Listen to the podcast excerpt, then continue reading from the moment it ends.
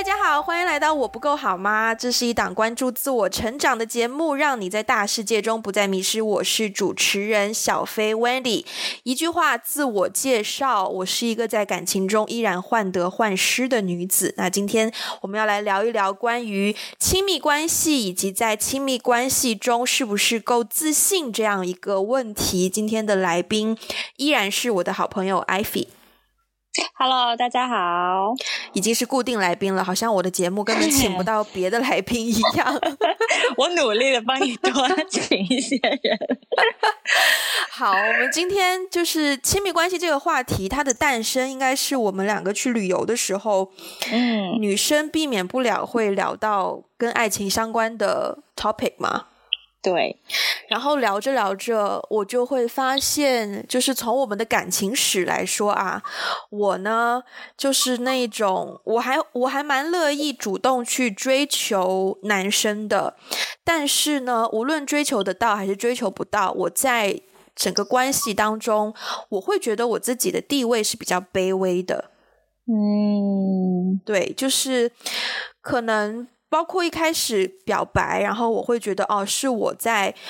请求他，或者是问他做一个决定，或是为了我做某件事，但是我有一个请求的程序，那好像就是说，嗯，嗯，我是一个比较卑微的感觉，然后决定权都在他的手上。嗯，对，可是。艾菲因为高中的时候，以我所知啦，OK，以我所知是被追求的那一类女生，所以我会觉得，哦，这样的女生是不是在感情当中就会，嗯，很自信啊，然后不会害怕失去啊，然后，嗯，有人喜欢她，她就做自己就好啦，她喜欢就接受，不喜欢就不接受，就是是不是有人在感情当中是可以做到这么的？自在，我觉得其实其实这是一个大家比较愿意去听到的一个谎言呢。诶，我觉得不是，对，就是呃，首先你刚才提到一个词嘛，患得患失，对，呃，我自己在亲密关系当中，我也是个非常患得患失的人。对，虽然说，嗯，就是比如说之前的经历可能。都是男生稍微主动一些，嗯，但是我觉得这个是我自己的骄傲在作祟。就有的时候明明我喜欢一个男生，但是我不会主动去表达，因为我觉得女生就是要矜持啊，女生就是要在那边很矜啊，女生就是要让他先过来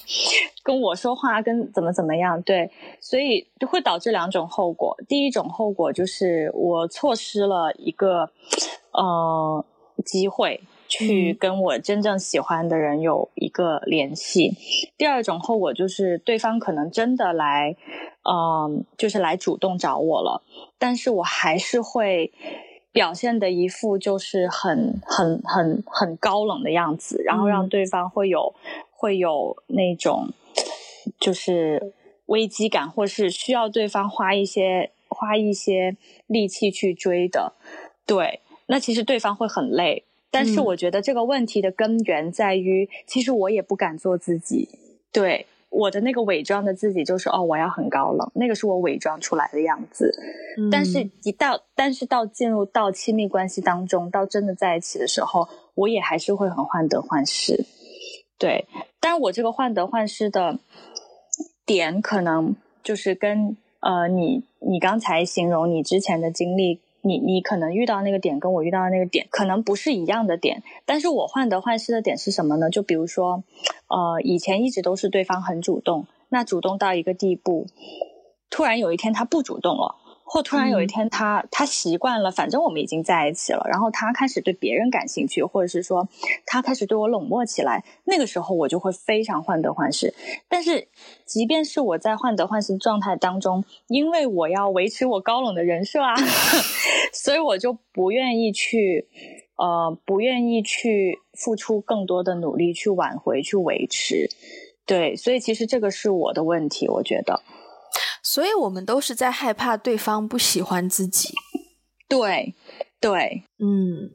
因为你刚刚讲到，就是说，当你们进入到亲密关系，然后，呃，有一天你觉得对方不喜欢你了，然后我就回忆起我那为数不多的 感情经验，我发现，因为之前在那一段关系里面也是就是这样的状况，我们在一起了大半年，快一年了，然后我慢慢觉得，哦，我好像变得没有那么喜欢他了。嗯，但是那个时候我也不会患得患失。诶，不对，我有一种患得患失，但是这个患得患失可能刚好会涉及到下一个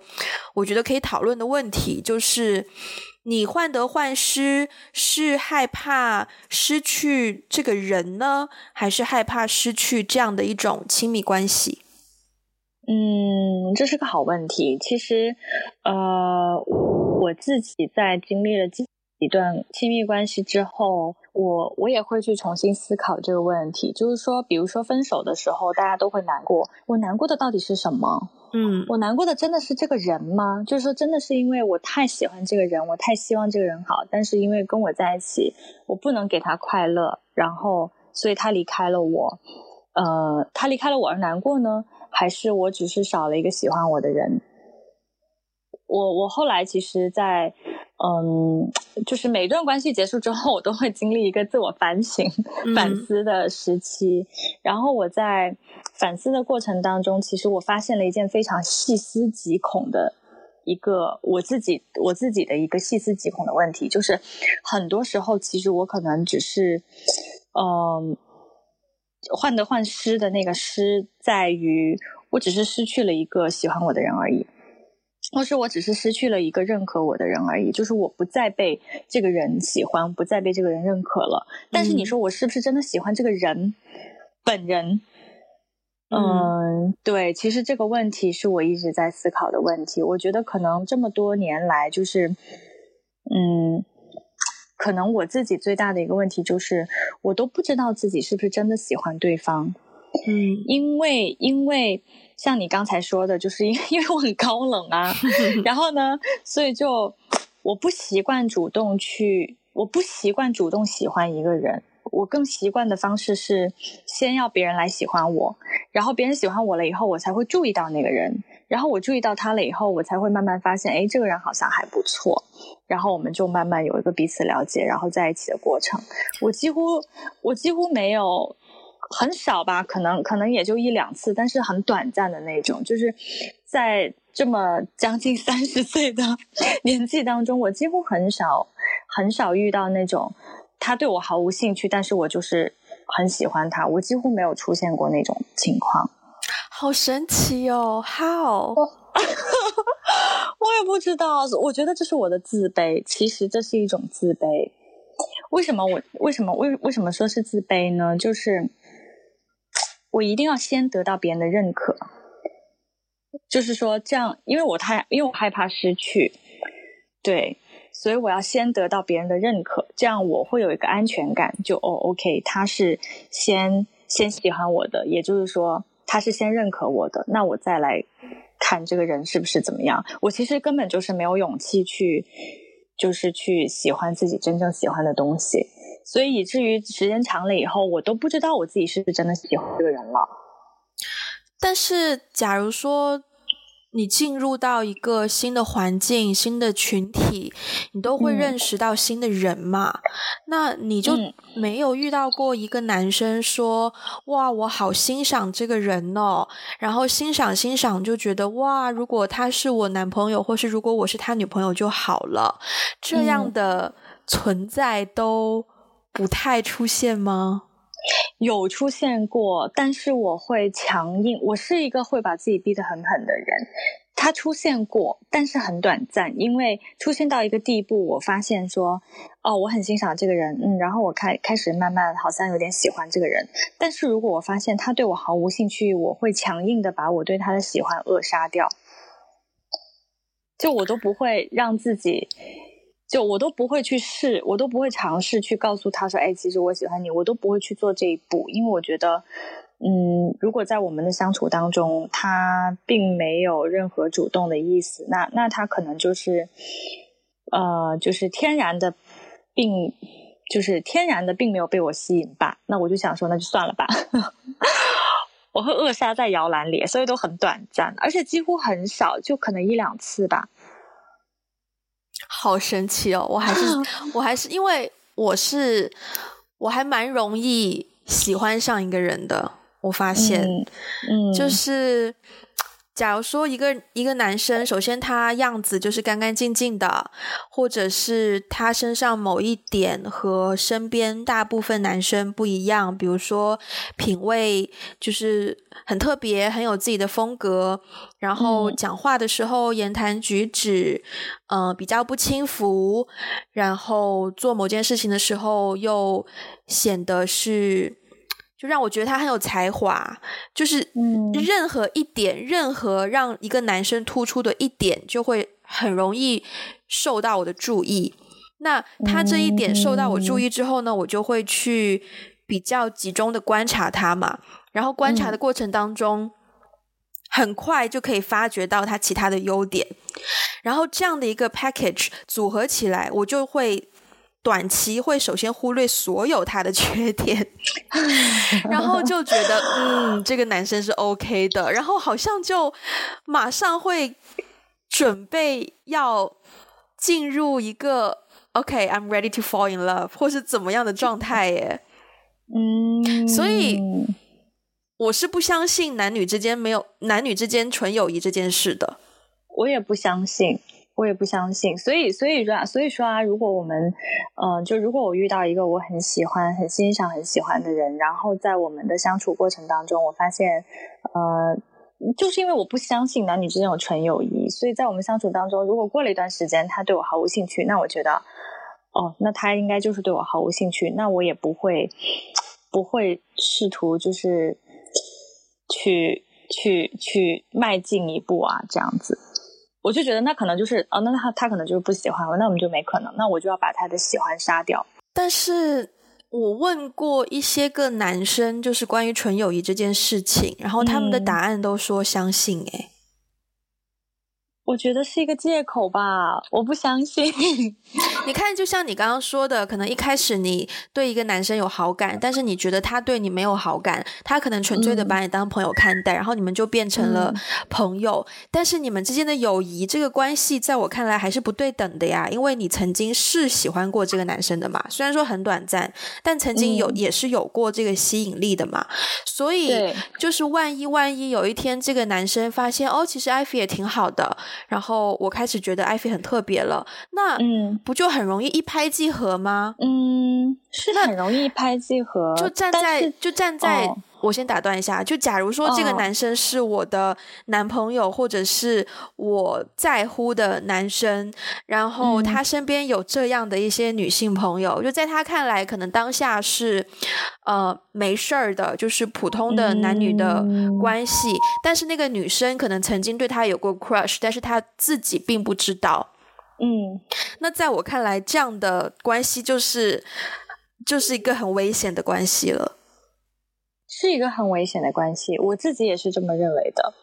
对，所以我所以我觉得是这样，就是说关于男女之间的纯友谊这个点，我觉得呃，我认可说男女之间有纯友谊，但是它是有特殊前提条件的。这个前提条件是这两个人不可能说太熟。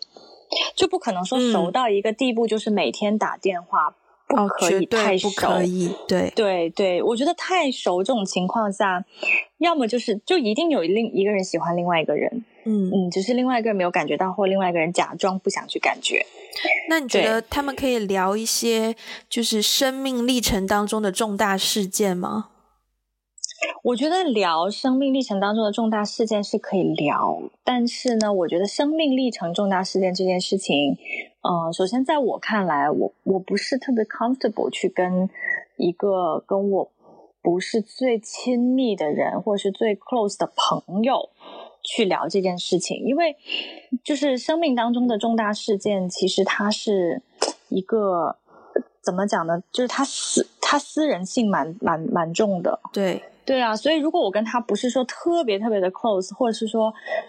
就是在一个特殊的场合里面，我需要向谁敞开心扉，我通常不会跟一个一般朋友来聊这件事情。嗯，对对，所以我觉得就是男女之间他的那个呃所谓的这个纯友谊的前提条件是你们两个肯定不能说太熟吧。就我也有一些异性朋友，但是我没有一个异性朋友是熟到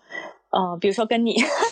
或是熟，或是熟到就是说每天呃什么发微信打电话，我觉得对啊，我觉得是不可能的，不可能跟这样的一个异性维持什么一个纯洁的友谊关系，我觉得这是不可能的。太好了，我觉得以后就算我谈恋爱或是怎么样，我跟你讲我感情上的问题，我觉得你一定是站在我这边的。有了一个强大的后盾。当然。哦，对啊，嗯、对，我非常同意。我觉得这个也不能说男生迟钝，但可能就是有的男生没有想这么多吧。他感觉不到，或是他不愿意去感觉说。哦，女生对我有好感或怎么样？嗯，所以，所以对我来说，就是那种男闺蜜，你知道吗？嗯，对我来说，男闺蜜是不存在的，除非他是 gay。就，呃，同意，非常同意。但是，但即便是 gay，就是说实话，我身边呃也有，就是，就是。gay 蜜嘛，嗯，但是即便是给他们有他们自己的生活，对啊，就是我们再熟也不会熟到就是真的，嗯、呃，每天都在打电话，每天都在联络。我们会分享一些彼此就是各自生命当中一些重大的历程，但是也不是说那么频繁的去去分享。所以其实，呃，所以其实如果有一个异性，他他是他是 直男，然后 然后然后当就我们当我们的那个联系的频率开始变高了以后，我会很警惕这件事情，我会让这件事情停止。嗯、如果如果他对，如果我对他完全没有意思的话，我会立刻让这件事情停止。即便我对他有意思，我也会我也会想要先知道，就是说。我想先让他知道我我对于男女之间相处的界限是这个样子的，然后我也想知道他怎么看待男女之间相处的这个界限。学学到了，长知识了。因为像我就是，像我就是，我可能跟一个男生联系有一些频繁了，然后我 feel 到我自己对他有感觉了，然后但是可能我没有感受到他对我有同等的那么浓厚的。嗯，欲望吗？有点奇怪，但就是对，你觉得他好像没有那么的喜欢你，你会开始怀疑，嗯、你会有一个理性的声音告诉自己说：“OK，可能我这个时候要稍微收一下，要矜持一点。”但是呢，我就矜持个两三分钟，然后我就矜持不下去了，就觉得啊、哦，好想他，还是发个信息给他吧，然后就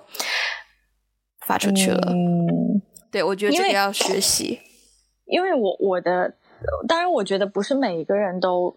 都需要需要这样子去做或这样子去思考，但是我自己在看待，就是说，嗯，就是亲密关系，就包括呃男女之间的这个界限的这个问题，我自己看待这个问题是，如果你们两个不是已经确定的关系，但是你们又联系的非常的频繁，那。你不是备胎，就是他是备胎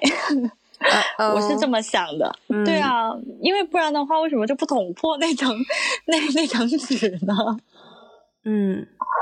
对，所以我、嗯、我我就是为了，就是说，嗯，而且就是因为我我自己对于呃 undefined 这件事情是不太舒服的。嗯，对，所以我自己是那种我会非常快捅破那层纸，就是我之前的感情经历都是，就是要么就是别人对方非常快，就是我们那个暧昧时期可能就是很短暂，对方很快就捅破了那层纸，然后我很快就做了一个决定，说我要不要跟这个人在一起，嗯，或者有的时候我会选择来做捅破那层纸的人。我会给对方一个思考吧，就是说，我觉得我们现在的关系，呃，联系的频率啊，包括我们分享的内容，让我感觉超越了朋友的界限，所以我会跟他表达，就是说，呃，你可以来做一个决定，我们要不要进入这个关系？但如果我们要进入这个关系，我也会非常明确的告诉对方，我只想要一个非常就是 committed exclusive 的 relationship。嗯、如果你不能接受，这样讲吗？对对对，或打电话啦。如果我们不在一个城市的话。对，所以我会非常明确的告诉对方，如果你这是我的原则，如果你不能接受这个原则，那我们就不要再联系。我觉得这种关系不好。哇哦，对对，所以我其实每一段关感情经历，就每一段就是说认真的恋爱关系，都是在这样的一个边界上。哇哦，就是开始的，我没有经历过那种很暧昧、很暧昧，然后后来谁也不说，然后就不知道怎么样的就在一起。我没有经历过，都是那种，呃，很明确、很明确的提出来。好，从现在开始我们就是男女朋友，然后我们就要树立这个边界。对，但是当你捅破那层纸的时候，难道你没有担心过说，好，万一我捅破了，然后对方说，哦，我不想要一个 committed 的 relationship，然后就从此结束联络，然后你就失去了一个 whatever，就是平常跟你聊电话可以倾诉的，或者是怎么样。的一个对象吗？你不会害怕说啊，我就少了一个这种人吗？嗯，我不会说害怕，我可能会觉得啊，有点遗憾，但是，但是我不会觉得害怕，因为我觉得，如果我想要一段，我现在我想要一段认真的关系，但是他不想要那个认真的关系，说明我们两个不合适啊。那可能只是大家处在不同的人生阶段呢。但是。不同的人生阶段就也是等于不合适。有其实这个有两种，第一种就是说，呃，他处在一个我们俩人生阶段不一样，然后呢，嗯、他可能处在一个还想要再 explore 更多的机会的这样的一个阶段，但是我已经有一点想要进入一个比较 settle 的阶段。但他还是个很好的人，总的来说，呃，那这种不合适的话，我就会觉得说，嗯嗯，有点遗憾，因为我觉得还是很欣赏他，他还是一个很好的人，但我们人生阶段不一样，我觉得，对，我我觉得我觉得会有点遗憾，就是有的时候人就是这样子啊，就是那没有办法，就是他的人生阶段到那，但是他给不了我想要的东西，那就只能让你走。还有第二种可能性，就是说。他就是一个玩世不恭的人，嗯、他就是一个不想 settle 的人，他就是一个想要，就是呃，就是想要有很多呃，就 opportunity 在身边的人。可能这个跟他阶段没有关系，他可能就是这样的一个人。如果是这种情况的话，我会毫不犹豫的跟他切断联系，因为我觉得我们价值观不同，那我们就再见。我也不觉得遗憾。嗯，对啊。我觉得你刚刚讲到了一个关键字，就是不能叫关键字。我觉得你刚刚讲到一个关键点，就是关于在一个关系当中，或是在你的生命历程当中，当下你想要的和不想要的是什么？这个东西在任何形式的亲密关系都还蛮重要的。我觉得，为什么这么说呢？嗯。嗯很很妙，就是这里我又要引用一些我拍电影的经验。嗯，为什么呢？嗯，以前在就是研究生毕业的时候做导演嘛，然后拍电影的过程，特别是你作为一个创作岗位，你跟你的团队需要有非常多的沟通，你的想法要能够传递给你的团队。然后你的团队他们的想法也要能够传递给你。当然，在一个传统，可能外界的人会觉得导演是拥有所有的权利的决定权，但其实我觉得，你想要把那个剧组经营的带领的是一个大家都可以发表意见、大家都可以 share 想法的环境的话，你不能够用一个非常强权的方式去带领这个团队。嗯，所以你怎么样能够巧妙的把你的想法说出来，让大家去接受你的想法？但是同时呢，你还是可以给大家创造一个呃 free to speak 的环境，嗯，就是让大家也可以没有后顾之忧的去发表他们的想法。这个就是 tricky 的地方。嗯、然后我问了一个之前的一个学长，因为他是上一届的导演嘛，然后我就问他跟摄影师沟通的过程当中怎么样，然后他当时就很给给我一个非常接地气的一个回答，就说你不要作。我当时我完全不理解什么叫做你不要作。我我这个人，我个人觉得我从来都不作，你知道吧？就是我觉得我从来都是，嗯，觉得大家沟通有想法的话就一定要讲，所以我会在这个方向来看，我觉得我是不作的。但后来呢，我就发现这个作对我来说，我的一个痛点就是我也很 care 对方的感受。嗯，所以如果我觉得一个想法我讲出来可能会伤害到他，或者是他会觉得我这个想法是非常 against 他，或者是我非常不满意他的想法的话，嗯，如果我要说的话对对方会造成这种刺激，那我就会非常小心的去收敛，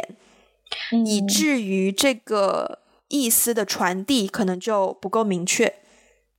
嗯，这就是作了，嗯，这就真的是自作自，到底是自作自受还是自作自受啊？好像都可以。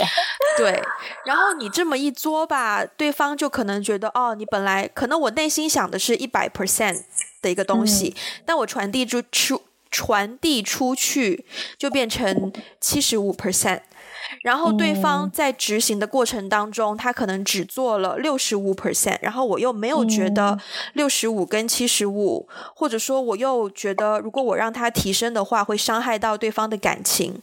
那我就会容许他做六十五 percent。那最后这个东西出来的效果，就根本不是我原本想要的一百 percent。嗯，这真的就是自作自受。了解，所以我在这个。工作的情况，工作的环境当中，我就去很用心的想去训练自己沟通的一个技巧，就是你怎么样可以把你想要的说出来。当然，前提是你真的要知道你想要什么以及不想要什么。嗯，不然的话，你任何一种沟通可能都会很难进行，除非可能更高明一点，就是当下你不知道这个东西是不是你要的，你可以去直接告诉对方说：“我现在不知道，我真的不知道，我觉得可能 A 怎么怎么样，B 怎么怎么样，但是到底是 A 还是 B，我现在没有办法给你一个明确的答案。”嗯，呃，这个态度是很重要的。其次就是当你知道你要什么，不要什么，你。用什么样的语言，或者是在一个什么样的环境，或者是用哪样怎么样的措辞去把你的意思传达给对方，这个很重要。嗯，我觉得很多人在亲密关系里面，他会害怕告诉对方他不想要，的东西，嗯，对，或是不想要的东西，对，可能小到一些生活琐事，比如说，嗯。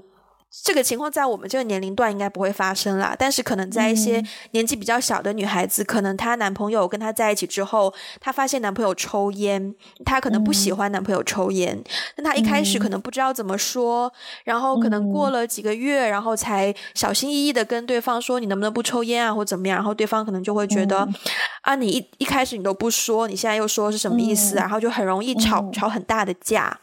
嗯嗯，这个场景很有趣，因为我。这个场景我真实的发生过在我身上，oh. 对，就是有两个阶段，就是有呃，他是是两个分别不同的人啦，也在我不同的两个年龄阶段发生的两段关系当中都发生过类似的事情。嗯，第一个呢是，嗯，我不知道他会抽烟，嗯，然后我也不知道我不喜欢别人抽烟，那个时候还小嘛，嗯，然后呢，就是当我发现了以后，我就。我就非常的反感，然后我就，嗯、呃，提出来，然后他就觉得我非常的不能理解他，他就觉得其他男孩子也抽烟，我为什么就不能抽？别的女女生也接受，为什么你就不能接受？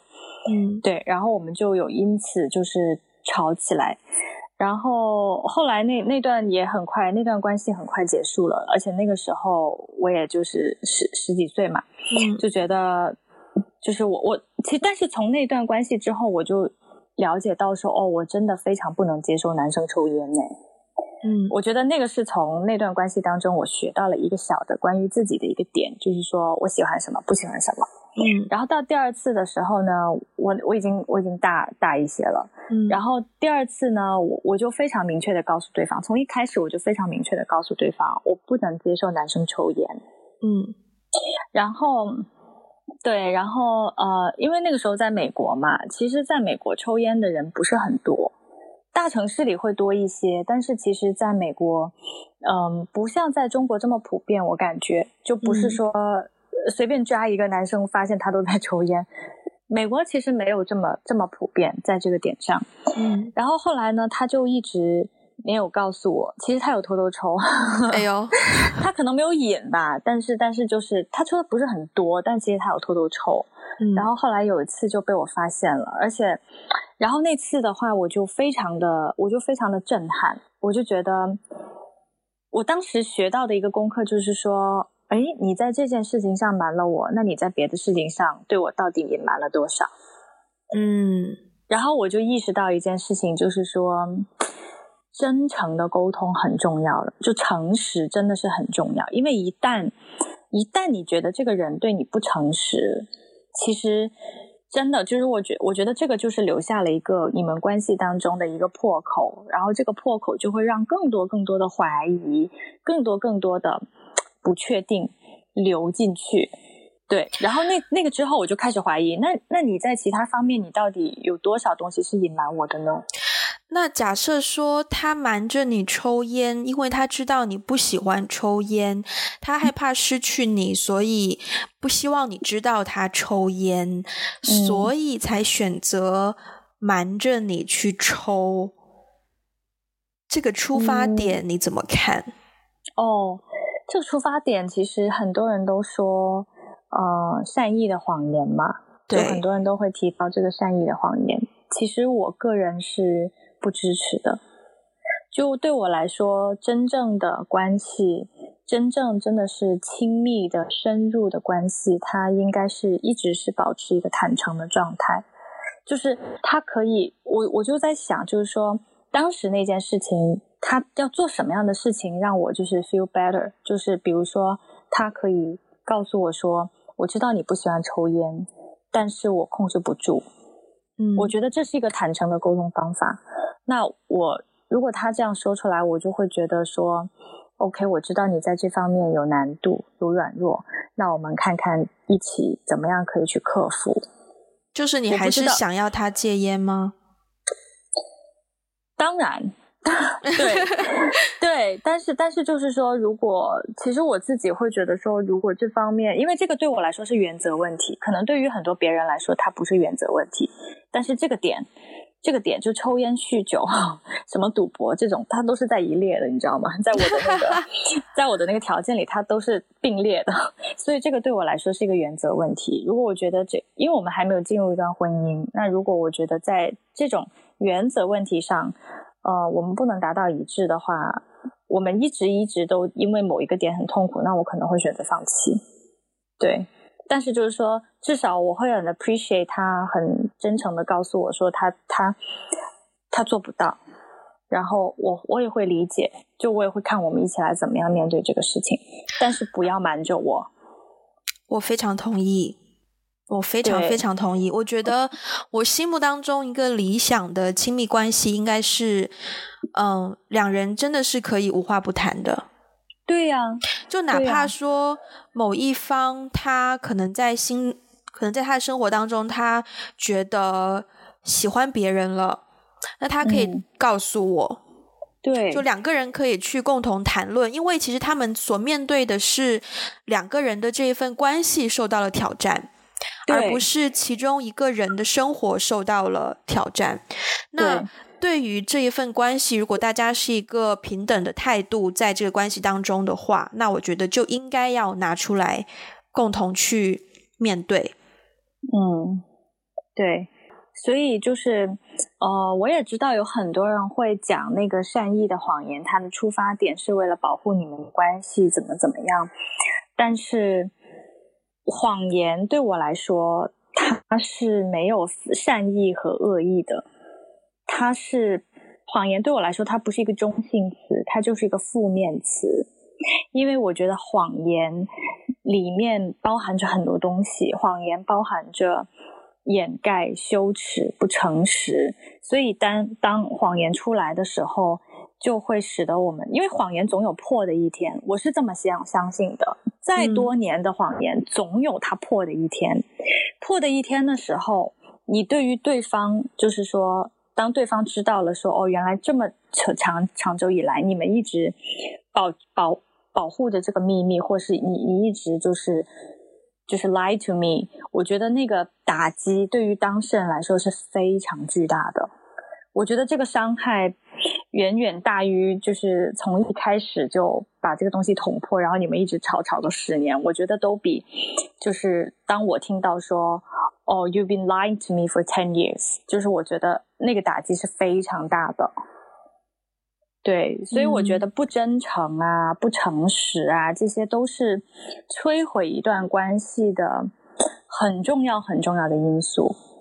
我觉得真正的关系。不管是好还是坏，它都应该呈现在对方面前，因为因为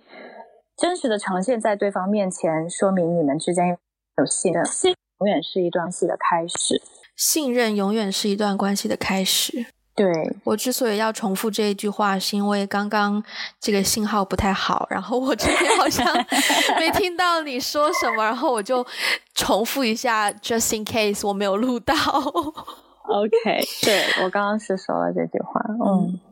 对，我顺便也跟听众朋友们解释一下，如果大家听这一期节目觉得这个音质很不同，那是因为此时此刻我人在深圳艾菲人在北京，我们是隔空在呃通过电话来录制这期节目。当然我们异地聊天，对对对，但是心灵依然是相通，非常的相通。对，对呃，以前有一句话，我不知道你有没有听过。叫做就 something like 爱他你就放他走，因为是你的终究是你的，他会回来。嗯，我还蛮同意的，是吗？同意，对对。但这个这个应该是一种修行吧？呃，我我我不认为这是一种修行啦。对，但是就是呃，我我为什么之所以同意呢？嗯，当然这个跟我的个人信仰有关，就是小飞知道我是有信仰的人，然后我具体不赘述我我的信仰是什么，但是呢，呃，在我的信仰体系里面，就是呃，我是相信说，嗯、呃，对，就是上帝会为你预备你最合适的另一半，所以其实，呃，你现在不管是这个人不合适，还是他的阶段不合适，只是说明。此时此刻你们不合适而已，对，但是不代表你会遇不到合适的人，我是不相信的。所以我我其实对于，呃，对于这个理理论，我自己是很坚信的。那在实行方面，你觉得你做得到吗？我觉得做得到啊，我现在就是在实行啊，就是其实其实是这样的，就是呃，之前呢会遇到过一种情况，就是说。嗯，包括之前的那个几段感情经历，也会觉得说，哎，哦、呃，难道这就是上帝为我预备人吗？哎，看起来各方面都很合适啊，这个很合适，那个很合适。呃，但是到最后，我我们都会发现说，哦，好像并不是这么的合适。我觉得有这样的一个信仰体系，会有一个很大的好处，就是我觉得会给双方都带来一个很大的释怀的感觉。嗯，就是当当这段关系要结束的时候，彼此都会明白说，嗯，就还是会很认可对方是一个非常非常好的人，只是说，呃，我们并不是神上帝为我们预备的那个另一半，所以我也很衷心的，就都会彼此衷心的祝福，对，不会不会说，呃，我们在一起，我们我们分开了是因为，啊、你对我不好，然后我我怎么怎么样，就是不会牵扯以前的那些仇恨。当然，每一段关系当中都有一些让对方会有点受伤的地方，对。但是我觉得有这个信仰体系的一个好处就是说，呃，我们彼此都会明白说，不是你不够好，不是我不够好，是因为我们可能并不是就是上帝预备的那一个人，而且我们也会有一个和解的机会，就是大家会把把很多事情聊开，对，就不会带着仇恨去进入到下一个阶段吧。嗯，那种感觉应该是说你的内心是被充满了的，对。对，所以你不会，就是嗯、你就不会那么的患得患失，你会比较拿得起放得下，因为你知道这可能并不是最终的结局，这只是当下的你需要面对的，就在你可能八十多年或者是九十多年、一百年的生命长河当中，你需要面对的一个小的一道坎。对，而且前提是前提是说，呃，我不只相信神会为我预备那一个最合适我的人而已。我相信的是，神会为我预备他认为最好的，所以即便这个人离开了，呃，我也会相信说没关系，神会为我预备更好的，会比这个更好的，所以我充满期待就可以了。然后以至于就是说，呃，跟这个人之间的一些问题，哎，我刚刚想说什么来着？我忘了。所以，就这个修行。可能，我觉得不可能有人第一次谈恋爱就懂这些东西啦，对吧？你总要经历过一些，嗯、可能不见得是你自己经历的，但可能是你见到的，或是你身边朋友，或是你听说的。然后你听多了之后，你就会才会能够，呃，去到这个程度。那换句话说，你觉得恋爱是需要练习的吗？嗯，哦，好问题。顺便插一个，就是。在我很久以前，嗯、因为我我我发现我这个人对于爱情的追求还蛮，就是蛮有追求的，所以我常常会收集或是道听途说一些这种，嗯、呃，关于爱情的一些小东西，比如说，嗯。应该也就是一些时下的偶像剧或是 影视剧作品所传达的一个观念，就是说人呢，他会遇到，可能他会在找到最终适合的那个人之前呢，他会遇到两三个人。那第一个可能是你非常喜欢，但是他并不喜欢你；第二个可能是他非常喜欢你，但是你并不喜欢他。然后到了第三个才是那一个你喜欢他，他又喜欢你对的那个人。嗯，就我以前甚至会觉得说，好，这是我第一个喜欢的男生，不对，没关系。然后到了第二个，好，这是第二个关系，也不对，没事儿，下一个就对了。结果到了下一个，觉得，诶，然后，But anyways，就是就是，嗯、呃，当然有啦，有有人是可能初恋，然后就一路结婚生小孩，很幸福，happily ever after。但是大、嗯、大多数人还是会认同说，恋爱是需要。就是你不可能一步青云，你一定是会要经历几段关系才可以遇到合适的那一个吧？嗯，我觉得关于这个问题，我觉得很有趣，很有趣。就是说，首先，呃，偶像剧就是给我们带来的一个影响，就是说，比如说你遇到第一个人，你会想说没关系，后面还有两两次机会。我觉得这个问题就特别像那个。当伴娘不能当超过三次一样，嗯，就是超超超三次你就嫁不出去。可是我已经当四次还是五次了，对，但是我没有在信这个东西啦。我只是觉得大家为什么会相信很有趣。嗯、呃，那对我来说的话，嗯，关于恋爱需不需要练习？呃，我觉得不是每个人都需要练习，或者是说不是每个人都需要。那么频繁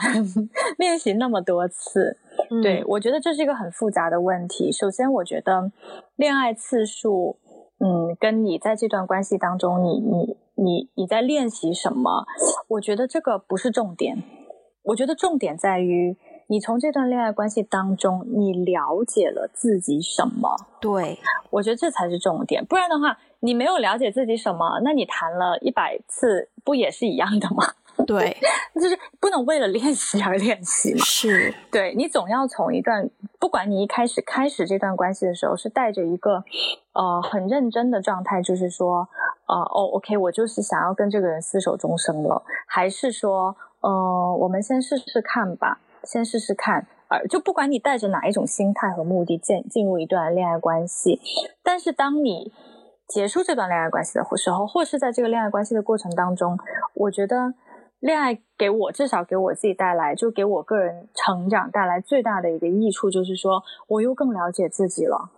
嗯，就它好像一面镜子，就是它会反射出来很多。我以前哦，原来我是这样的，原来我在意这个，我不不在意这个，就是它会反射出来很多关于我自己的一些内心内心的东西。我觉得更了解自己之后，一定会越来越好的，因为你你了解了自己之后，你就越来越知道你自己是一个怎样的人，你的需你需要一个怎样的人。当你遇到一个人，他突然就是出出现在你面前的时候，你可能可以。很快的就判断出来说，这个人是不是我喜欢的，是不是我需要的，是不是跟我可以彼此相合的一个人。对，所以我觉得恋爱次数，嗯，这个东西跟恋爱次数没有关系。嗯，有的人可能谈一次，他就一直一点一点的在成长，那他们可能就可以很好的经营一段关系，一直到老。有的人可能谈十次。还是这样，还是失败告终。他并没有从这段关系当中获得什么，或者是了解自己是一个怎样的人，他并没有这这种成长。那我觉得谈一百次都是一样。所以我觉得恋爱次数不是关键，关键是那个质量。嗯，对啊，我觉得恋爱次数不是关键，呃，但是关键是在于你从每一段，这是一句话你讲过了，我再我再重复有什么意思呢？等一下。对，我觉得无论你经历过多少段的感情，那关键在于你没有在每一段感情当中都是被牵着鼻子走，而是你有把它作为一个体验，然后在这段关系当中去更加认清楚自己喜欢什么、不喜欢什么，或者是说自己是一个什么样的人，对自己有了更多的认识，就是以人为镜，可以明得失嘛。嗯，就是这么一个概念吧。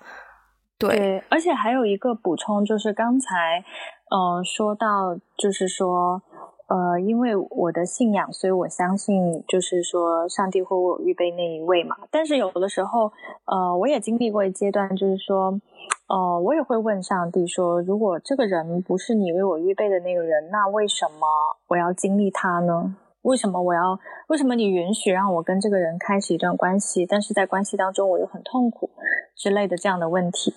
那我后来慢慢就是也是学习了一件事情，就是从从这这个点上学习到了一个一个事情，就是呃，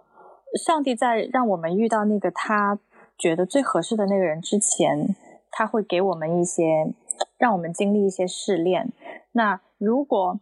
我没有跟这个人在一起，我可能没有发现我自己原来是这样的，我可能没有发现说，哦，原来我身上还有那么多的问题需要一个一个去攻破。那攻破了以后，我可能就可以坦然的面对这个问题。可能在某一个合适的时候，神就为我预备了。对，嗯，所以就是 有的时候我自己会对，所以我现在已经不会问这个问题了。就是我觉得我遇到的每一个人，我经历的每一段关系都是一个祝福，就是他。哦，不管最后的结局是什么，他都会给我带来一些什么，我会因此而成长，我会因此而看到我自己的一些需要改变的问题。对，很强大的一个信念的感觉。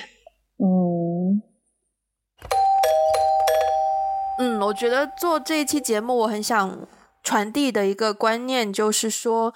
嗯。在亲密关系中不自信，这是一个很正常的事情。每个人在不同的人生阶段或是感情经验当中，多多少少都会遇到。那重点在于说，你不要把这个不自信看得太严重，然后过度的怀疑自己。我觉得怀疑自己是正常的，因为怀疑自己代表你认识到自己的在某个方面的不足，或者是你认识到自己有一个新的方向，你从来没有了解过。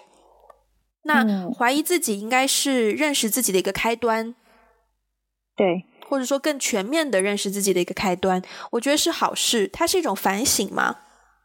对，对，那。就是在亲密关系当中，你可能会有一些自我怀疑，但是，嗯，给自己一些时间去思考为什么会产生这种状况，然后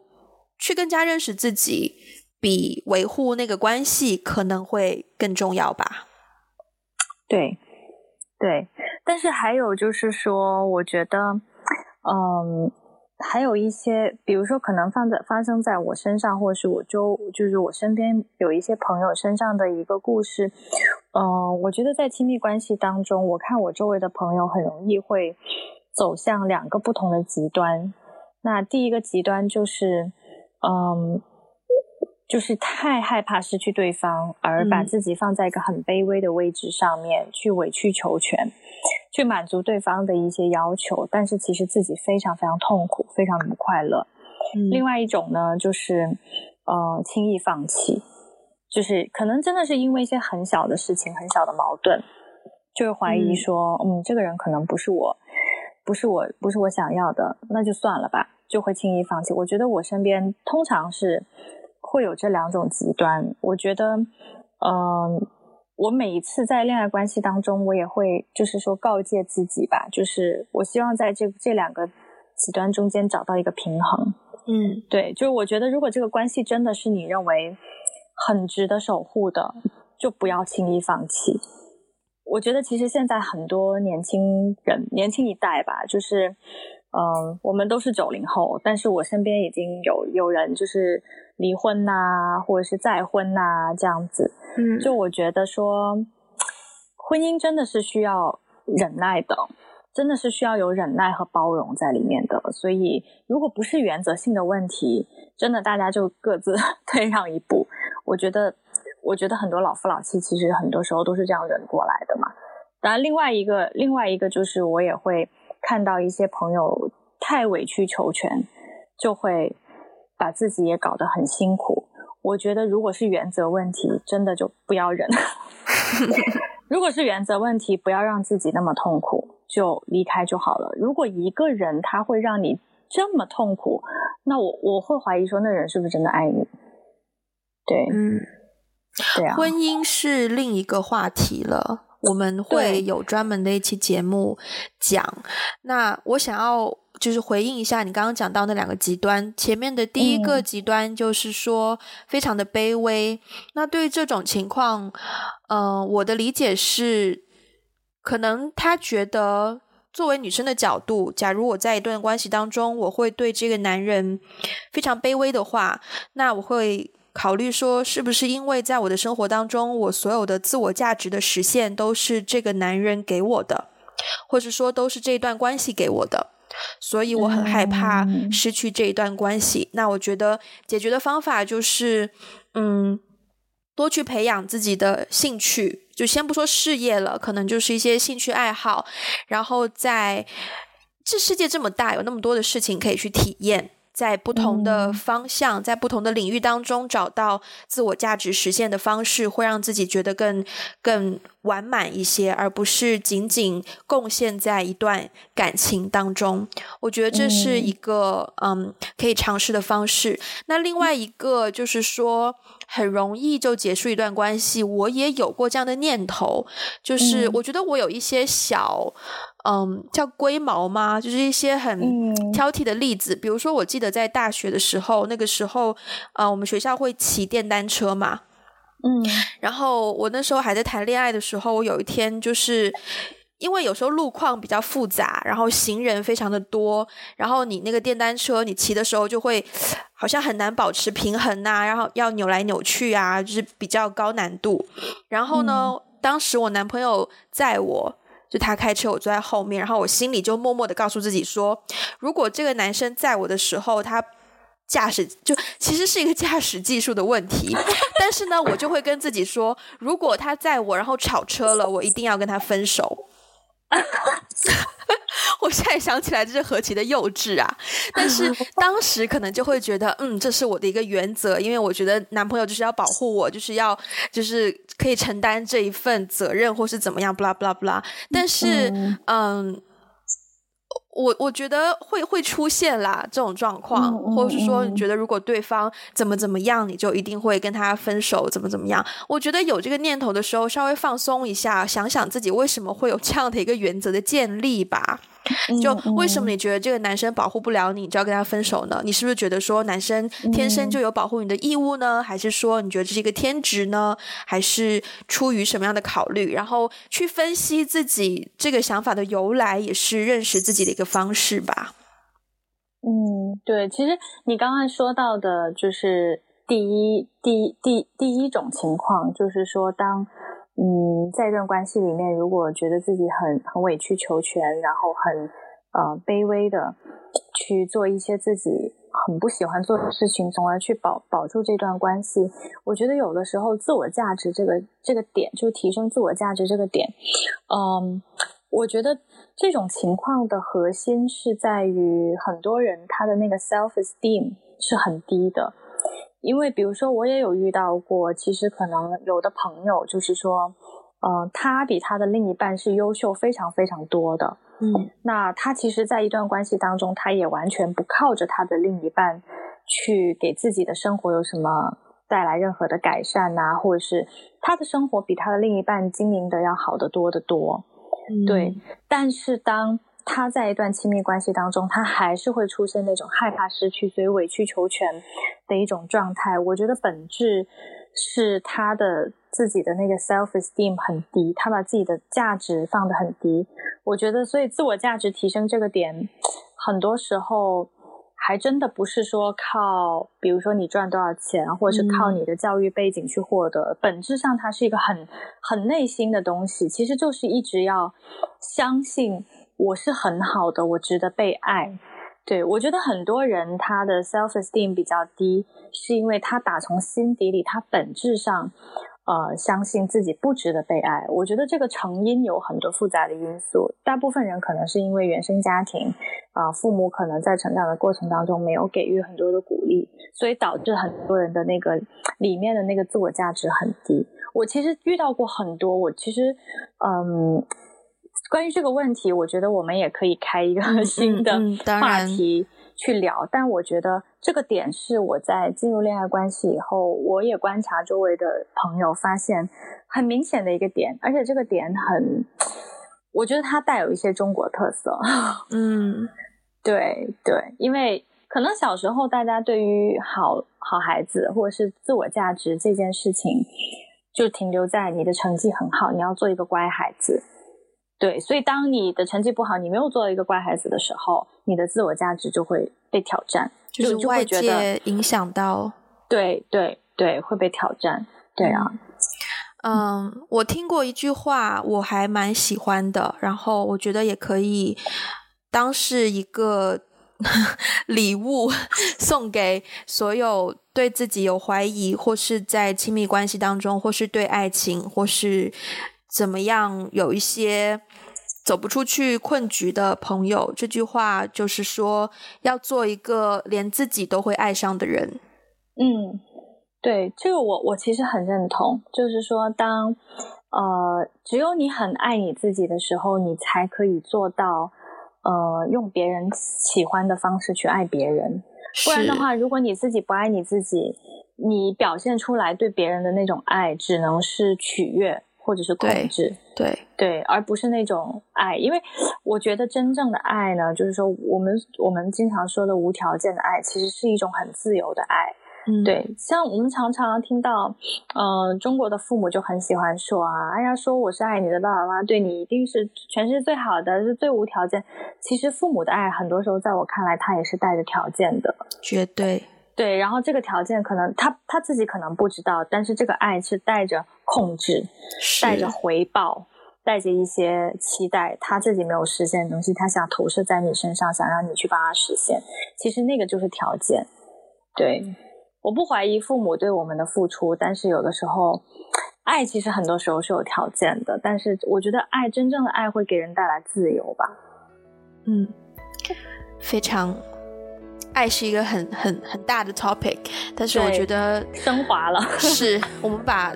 这一期节目的 ending 升华到爱这样一个高度，也是非常的圆满。对，好，那这一期节目时间也差不多了。嗯、呃，如果你在听节目的时候觉得它给你带来了一些启发，或是一些新的问题，都很欢迎你告诉我们，可以通过留言的方式，或者是哎，我们现在好像没有建立一个非常完整的回馈渠道。或者是，如果你觉得你有很强烈的欲望想要告诉我们的话，你一定可以找到你的渠道告诉我们，好不好？考考验粉丝的那个。OK，好，那这一期节目就到这边结束了，我们下一期再见喽，拜拜，拜拜。